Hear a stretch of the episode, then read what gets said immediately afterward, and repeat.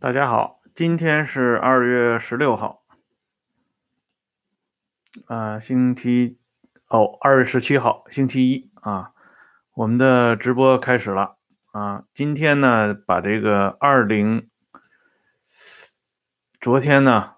这个已经预告了啊，这个要把一九六六年的春节这个坑呢给它填满啊，所以呢。我们就接着上次没说完的话题呢，继续来讲一下这个一九六六年的春节。这一九六六年的春节啊，我们前边说的上一集说的都是这些知识分子啊，特别是这些被边缘化了的知识分子们，他们对这个春节啊有什么特殊的感觉？事实证明呢，没啥特殊的感觉。那么我们现在呢，就来集中关注一下政政。至层面的这个春节，啊，这些大人物们他是一个什么状态啊？我们来先看一下这个舵手啊，这个伟大领袖啊，他作为操控全局的这么一个最高级别的人物啊，他在一九六六年的春节这一天在干嘛呢？呃，二十号呢，除夕啊，这一天呢，他就是正常的啊。应这个中共湖北省委和中共武汉市委的邀请啊，在东湖过的除夕，因为当时呢，啊，谢谢这位朋友啊，毛正在武昌东湖客舍啊，在那里过的春节。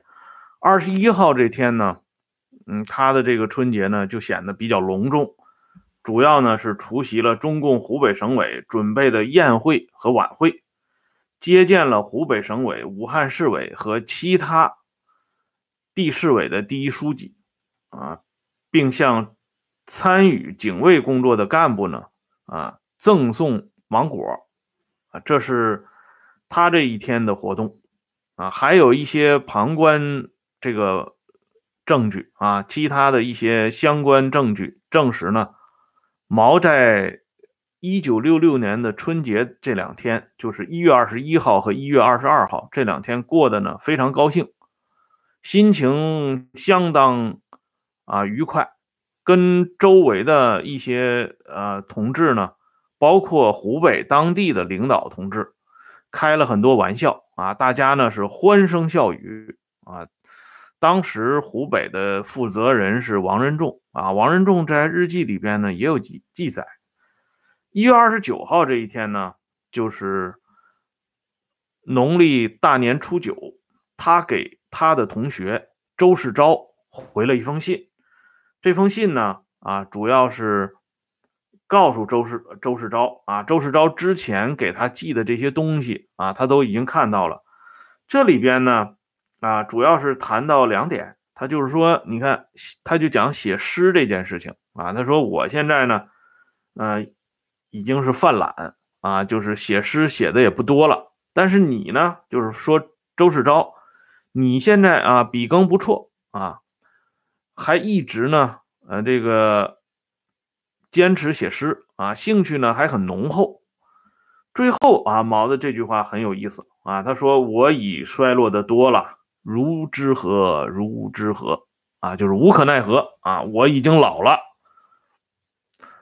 毛向他的同学啊说自己老了这种话啊说的是很有意思啊，因为周世钊跟他年龄差不多嘛啊，他当着一个跟自己年龄相仿的人说自己老了，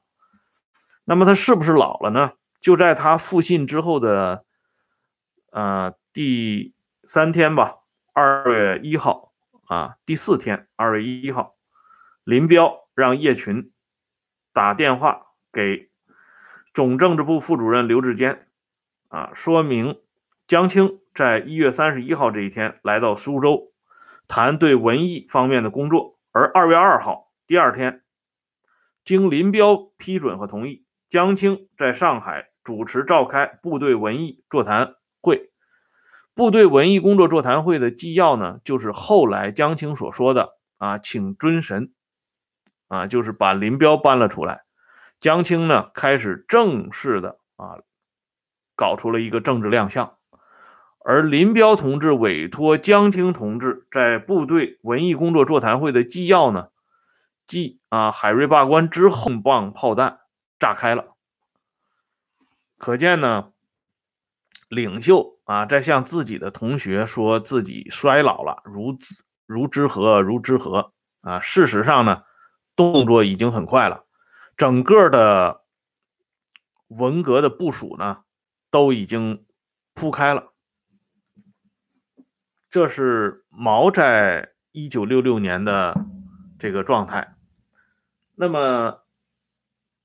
我们接着看啊，毛泽东他在井冈山的两个最重要的战友啊，就是说和他量级相仿的两个亲密战战友朱德和陈毅的啊，这个在春节期间是有一个什么样的活动？朱德呢，当时正好是在浙江。啊，在浙江，他主要是参观这个黄龙洞。一月二十号，大年除夕，浙江方面呢安排的比较周到啊。朱老总呢自己也很高兴，没有任何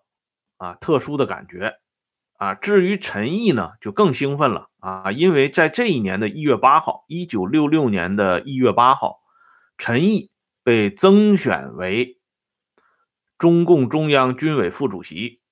啊，这样呢，陈毅就有了一个新的重要的职务，除了政治局委员、国务院副总理啊、国呃外交部部长之外呢，又增加了一个中央军委副主席。可以说呢，在一九六六年一月八号，陈毅啊爬上了他自己个人历史上的啊政治巅峰，所以陈毅呢，这个整个的心情非常好。所以在一月二十号呢，他在广东，在看了广州的花市啊，因为我们都知道啊，在广东过年啊，特别喜欢搞花市啊，深圳的花市啊，广州的花市，那时候没有深圳啊，是特别有名的。而且陈毅呢，还在广东地方党政领导的陪同下啊，游览了肇庆的鼎湖山和七星岩，还写了诗。换句话说呢，这两位啊，井冈山的亲密战友，曾经的啊亲密战友，丝毫没有察觉到这个文化大革命，嗯的这个步伐呢，已经是啊悄然而至啊。况且呢，在四个月以后，朱德呢就遭到了啊空前的批判和围攻啊。但是这个时候的朱德很高兴，陈毅呢因为加官进爵。啊，心情特别好，写诗作画啊，还处在一种啊比较亢奋的状态中，认为这个一九六六年的春节对他来讲啊真的是很好啊，这是朱德陈毅这方面的表现。再一个呢，就是啊刘少奇、邓小平他们这些人，他们这些人在干嘛呢？就是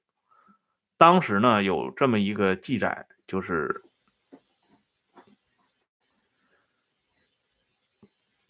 在春节的搞了一次啊，就是除夕的时候搞了一次啊，拥军爱民、拥政爱民的啊这么一个春节联欢晚会。这一次的春节联欢晚会呢，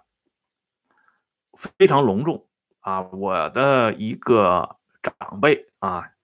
一个亲属，他呢。曾经有幸参加了这次晚会，啊，他是他是有人给的票啊，他在一月二十号这天晚上参加了这次晚会啊。据我这个长辈呢给我后来回忆，他说当时呢大家啊非常兴奋，因为主席台上缓步走来刘少奇啊，邓小平啊，邓小平走在第二位啊，周恩来走在第三位。然后呢，是彭真他们这些高级领导人，呃，大家很难得一见啊，这些人啊，这个鱼贯而出啊，所以呢，这些年轻人，他们这些人当时不过二十出头啊，都站到椅子上啊，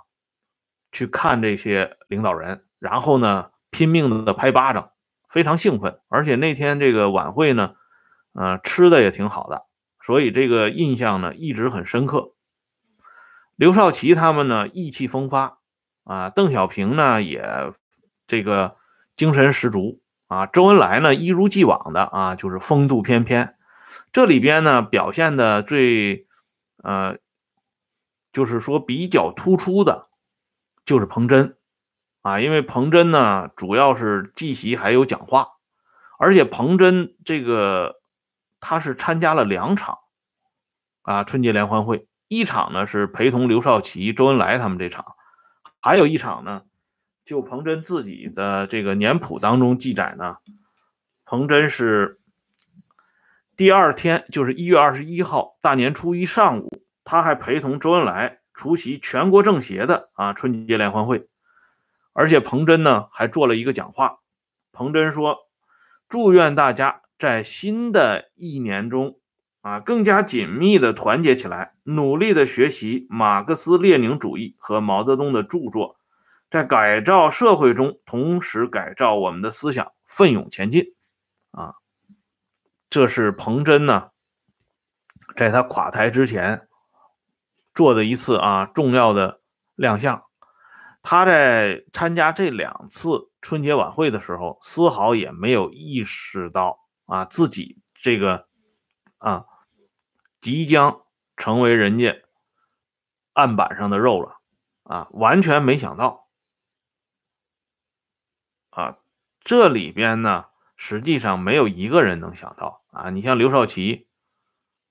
还是以这个啊现场啊，我这个长辈不讲，现场很多人就喊刘主席，刘主席啊！刘少奇呢啊挥挥手微笑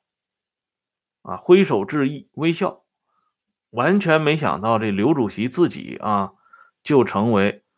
即将发动的文化大革命的最主要的靶子啊！这些人呢，都沉浸在快乐之中。这是指当时啊，这些主要的高级领导人的状态。还有一些呢，啊，就和我们上一次节目里边讲的这个边缘化的知识分子一样，他们是被边缘了的政治人物。啊，这里边呢，我们想讲三个人，一个呢是李瑞，一个是张闻天，一个是彭德怀。啊，这三个人呢，在一九六六年春节的时候，他们都在干嘛？这里边呢，我们先讲一下李瑞。啊，李瑞这个人呢，他在六六年春节的时候，他自己的日记里啊写的很有意思啊，这是李瑞的日记啊。他写的很有意思，他说呢，这个时候啊，他主要是啊帮邻居啊写这个语录，毛泽东的语录啊，因为他说的就是现在就剩下这点功夫了啊，给人家写字。呃，大年初一这一天呢，他也没什么特殊的活动啊，主要就是把去年的一九六五年的日日记啊翻了一下，做了一个简单的总结啊，中午呢在朋友家还喝了点小酒。啊，晚上呢看了一部纪录片，看了电视里的纪录片《人民战争胜利万岁》，啊，自己呢还有一点小感慨，因为他想到自己啊生活中的许多镜头，特别是在淮海战役当中啊，很有一些感慨。但是李锐呢，他有一个挺啊，可以说是直觉吧，也可以说是。啊，特殊的感觉，当时呢，嗯，发生了这么一件事情啊，让他感到有那么一点不吉利啊，有一点异样的感觉，就是当时呢，这个邻居啊，请他写这个语录，然后呢，他发现这邻居家呢，呃，四个墙壁啊，都是用语录啊，写满了语录的白纸啊，贴的都是白纸，白纸黑字。然后呢，李瑞当时就感觉这个事儿挺不吉利啊，并且呢，他在日记里边说了这么一句话，他说：“此种印象大概将毕生不忘。”啊，你想想，过年呢都应该贴这个红，贴红啊，即使不贴红色的，也应该贴一些彩色的啊，偏偏贴的都是白纸黑黑黑字。所以这个李瑞呢，他有一点啊不祥的感觉，但是这种不祥的感觉呢，李瑞也没往深处想，因为这个时候呢，他已经远离这个政治呃核心圈了，他也看不到那些啊核心的文件和内参，不知道高层有过什么样的变化啊。别说李瑞了，刚才我举的这几个重量级人物，哪个也没想到不是？但是李瑞的这个啊第六感觉还是挺准确的啊，这是李瑞。再一个呢是张闻天啊，张闻天在大年初一，包括他的除夕夜，张闻天除了啊跟家里人呢吃了一顿年夜饭以外呢，一直在读书。张闻天读的这个书啊很有意思啊，如果你读的是这个普普通通的书倒也罢了，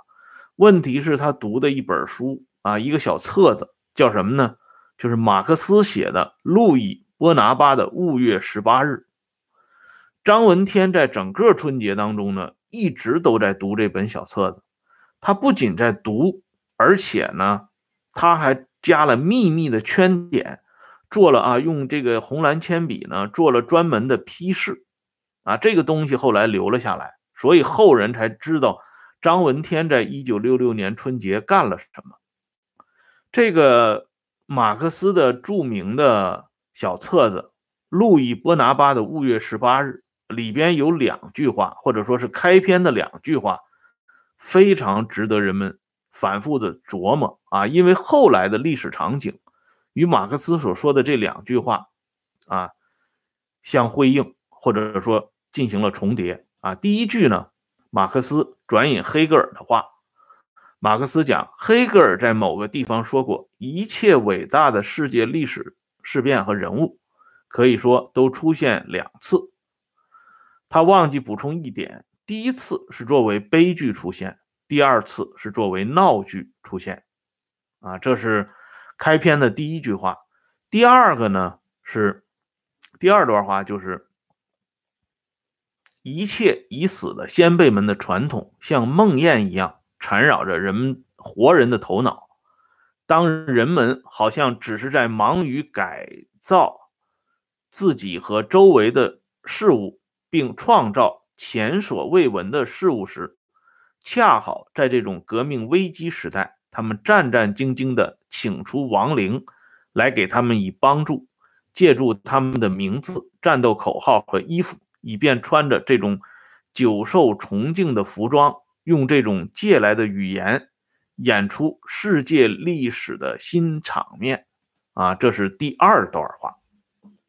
啊。马克思的这这个小册子呢，写的非常有意思啊，也非常通俗易懂啊。所以呢，大家如果有兴趣的话，可以找来翻一翻。张闻天在这个小册子的开篇处，专门用笔写了这么一段话，他说：“波拿巴的权术。”就写了这么几个字：“波拿巴的权术。”啊，可见呢，就是在文化大革命这场浩劫来临之前，啊，张闻天作为一个比较熟悉或者说相对比较了解毛泽东为人的和他政治历史的这么一个啊老战友，曾经毛的名义上的顶头上司，张闻天似乎预感到了什么。但是呢，他没有办法从现实中找到任何可靠和可信的答案，只能呢从故纸堆里边找到一丝丝啊对心理上的慰藉，或者说试图从历史当中啊找出路径。所以呢，他选择了这个马克思的这本小册子，一点都不奇怪。啊，这是张闻天。我们知道李瑞啊，张闻天在第一次庐山会议上被打倒。被列为这个军事俱乐部的重要成员和外围。那么，这个军事俱乐部啊，子虚乌有的军事俱乐部的主帅呢，彭德怀，在一九六六年的春节，他在干嘛呢？彭德怀的春节啊，一九六六年的，一九六六年的春节可以说是他人生最后一个啊，可以称之为春节的节日。之后呢，他就被人家给拿下了啊！以后呢，就身陷囹圄，再也没有逃出这个罗网啊！最后的结局大家也都知道，很惨了。但是他在一九六六年的一月二十号和一月二十一号这两天在干嘛呢？啊，彭德怀这两天的兴致非常好，他居然啊去找到了四川峨眉山的老道在一起聊天因为当时彭德怀已经被发配到西南三线，啊，名义上呢是担任第三副总指指挥，实际上呢是过起了流放的生活，而且呢，李景全他们这些人呢，因为奉了上边的意思啊，对彭德怀呢进行格外的监督和监视。啊，彭德怀的举动呢，啊，不是那么自由，但是比起他后来呢，毕竟不一样了啊，所以呢，他还可以到峨眉山去找这个老道，在一起聊天两个人呢，聊天的时间不算短，嗯，而且这一次重要的聊天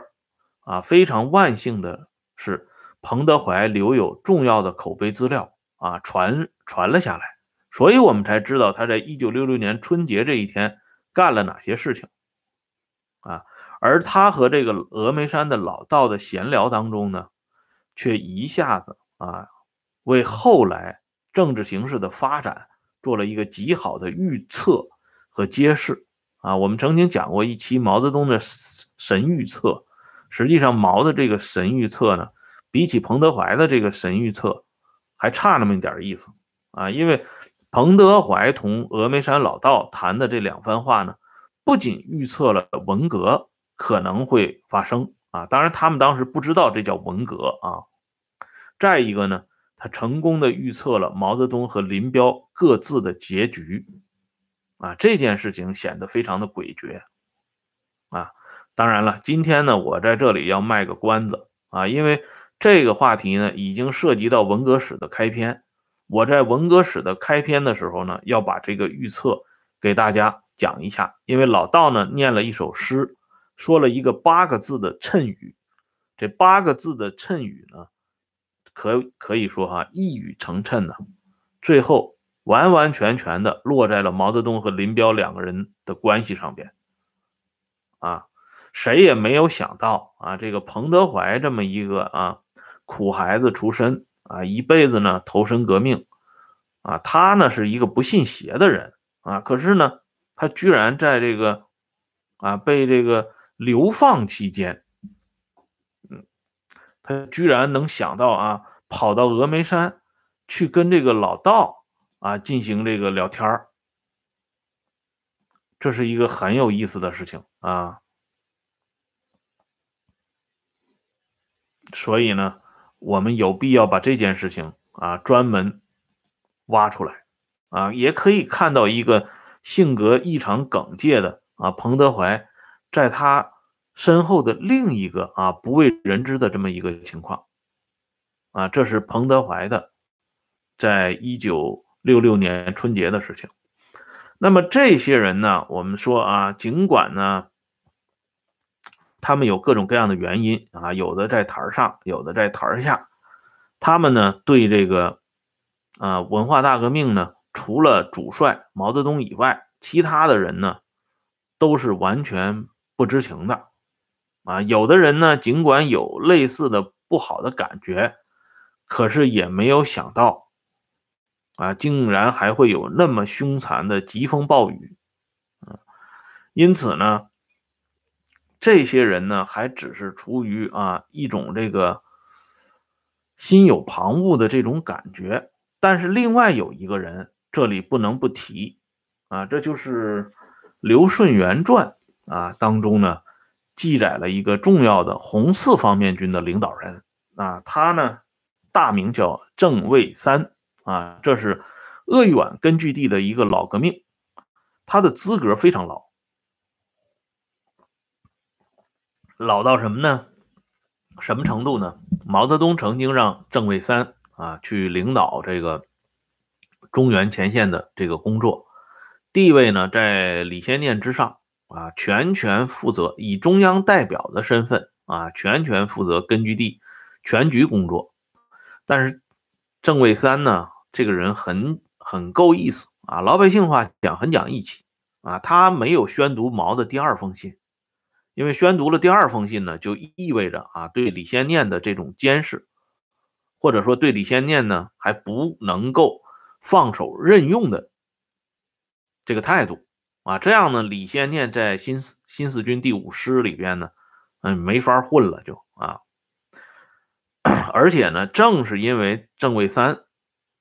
的原因呢，李先念后来逐渐啊获得毛的信赖，反倒是郑卫三自己。啊，因为没有很好的完成领袖交给的任务，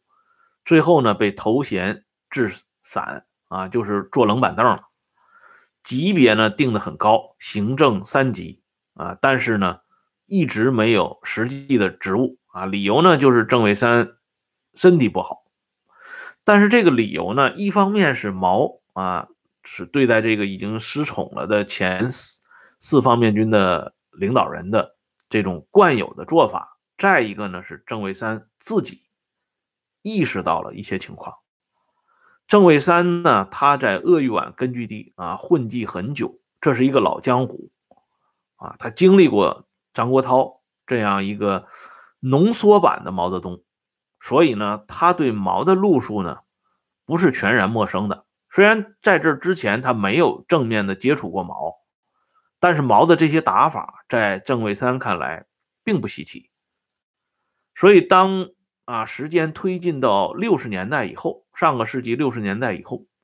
郑卫山啊基本上就琢磨出来了，大的风暴不可避免。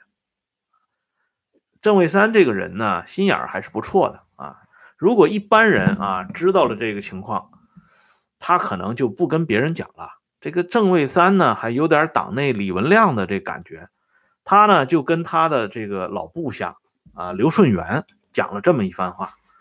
郑卫三说的原话是什么呢？是，他为什么要跟刘顺元讲这个话呢？因为当时是一九六三年啊，这时间是很早了。一九六三年啊，九月份召开的中央工作会议上呢。已经在意识形态领域啊点了名了，啊毛已经点了一些这个全国文联下属的协会啊跌到修正主义的边缘，而且呢，毛泽东主持起草的关于目前农村工作中若干问题的决定的草案啊，简称前十条，分批开展社会主义教育运动，就是我们熟知的四清的开幕啊，进行所谓的打击和粉碎。资本主义势力疯狂进攻的社会主义革命斗争，已经开始搞社教了啊！这个时候呢，刘顺元当时是暴病啊，他是身体有病，同时呢，他也对这些左的东西呢表示不合作的态度。这个时候呢，刘顺元还有点不死心啊，虽然是暴病守治，但是心不死啊，还是要这个有点想法啊。这个时候，郑卫三把自己的心得啊，自己的这个呃预感，直接就告诉刘顺元了。他就说：“现在党内意见分歧已经很明显，总有一天会大爆发。我看你就以患心脏病为由，早点请病假休息算了啊，否则你以后也不会有什么好果子吃。”这是当时呢，郑卫三给刘顺元的一个忠告啊，谁也没有想到，这位赋闲已久的郑位三呢，在底下啊，在主席台下边，居然呢把主席台的这个意思呢，一下子看出来了啊，他认为党内这个分歧斗争要有一个大爆发。这就是要有一场大的风暴来临，啊，这是迄今为止啊，咱们说对文化大革命这预感是最早的一一个啊，有史以来啊公开史料记载的最早的一个。至于这个没公开的史料啊，目前呢啊我还没有发现，当然人家有的朋友会发现啊，谢谢老弟啊，这本书一定要看啊，《刘顺元传》。这这本书写的非常好啊！这书呢成书于上个世纪九十年代后期，这也算是硕果仅存吧。这种书到了今天啊，是根本不可能给你出版的。比如说我们曾经讲过这个那拉氏的政治失控，但是我没有提到的就是毛呢发动文革也导致了政治失控。毛发动文革导致政治失控呢，在《刘顺元传》里边，刘顺元有一个原话，其实就是直接扎中了这个政治失控的要害。啊，这个呢，回头我会给大家讲一下。所以这本《刘顺元传》呢，可以说是党史研究中的一个啊小宝库，很多内容啊，很多人物的这个心理变化和当时他的这个政治上的一些曲曲折折的发展，在《刘顺元传》中呢都能够找到部分答案。所以这本书非常值得一看啊，而且呢，也正是通过《刘顺元传》，我们。可以看到啊，这郑卫三对文革的预测，他还没等到这个一九六六年春节，人家六三年的时候就已经看出苗头来了。所以这个古人不是讲吗？月晕而风，楚润而雨啊，总有先知先觉的。而这个先知先觉呢，不是说他有什么天赋异禀，有什么超正常的功能，而是说呢。他比较熟悉党内政治斗争的历史，啊，他身居高层啊，了解当年的政治斗争的历史，所以呢，他帮助他判断出下一步的这个走势，啊，至少呢，可以救一些人的命，啊，那么我们这些平头百姓呢，我认为你应该多了解了解中国以前的历史，啊，刚才马克思的那个路易。波拿巴的五月十八日，在开篇的时候已经很好的啊，给大家做了一个简介了啊。所以呢，呃，我们为什么在这里不厌其烦的讲党史、讲历史？实际上也是希望用历史的光辉穿透你尘封的心灵啊，对你未来的这个事情呢有一个比较好的把握。好了，今天呢，关于一九六六年的春节。啊，咱们基本上就讲到这里了。那么有的朋友有点意犹未尽，感觉呢，啊，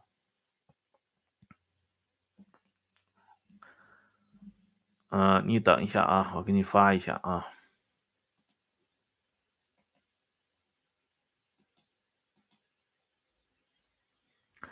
有些朋友呢意犹未尽，他有点什么感觉呢？他说：“你说了半天啊，这个一九六六年的春节。”它是一个什么样的？跟这个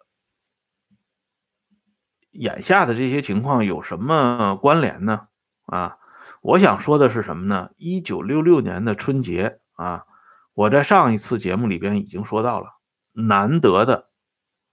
啊团聚啊，已经说的很清楚了，难得的团聚，大家聚在一起很不容易。而在一九六六年之后呢？啊，十多年之内再也没有这种机会了。所以呢，历史告诉人们一个最重要的一点，就是珍惜当下。啊，你看去年的时候，大家都抱怨，二零一九年都抱怨，所以这个贺先生，贺江兵先生不是说过吗？啊，他只不过是重复他之前的啊那个观点，就是二零一九年啊，注定是让你们怀念的一年。是接下来十年当中最好的一年，结果呢？这二零一九年刚过完一个月啊，今年一月份我们就看到这句话呢落到了实处啊，这是大家谁也没有想到的，绝非梦想所期呀。但是事实就是事实，现实就是这么残酷，所以呢，珍惜当下啊。关于这个。其他的这个时下的这些情况呢，一会儿看看有没有时间。如果有时间讲这么十分八分，如果没时间，那也没有办法啊。谢谢这位朋友啊。好了，今天咱们关于这个一九六六年的春节就说到这里了啊。感谢这么多朋友上来收看，感谢朋友们的支持啊。我们下一个啊时间段再接着聊，再见。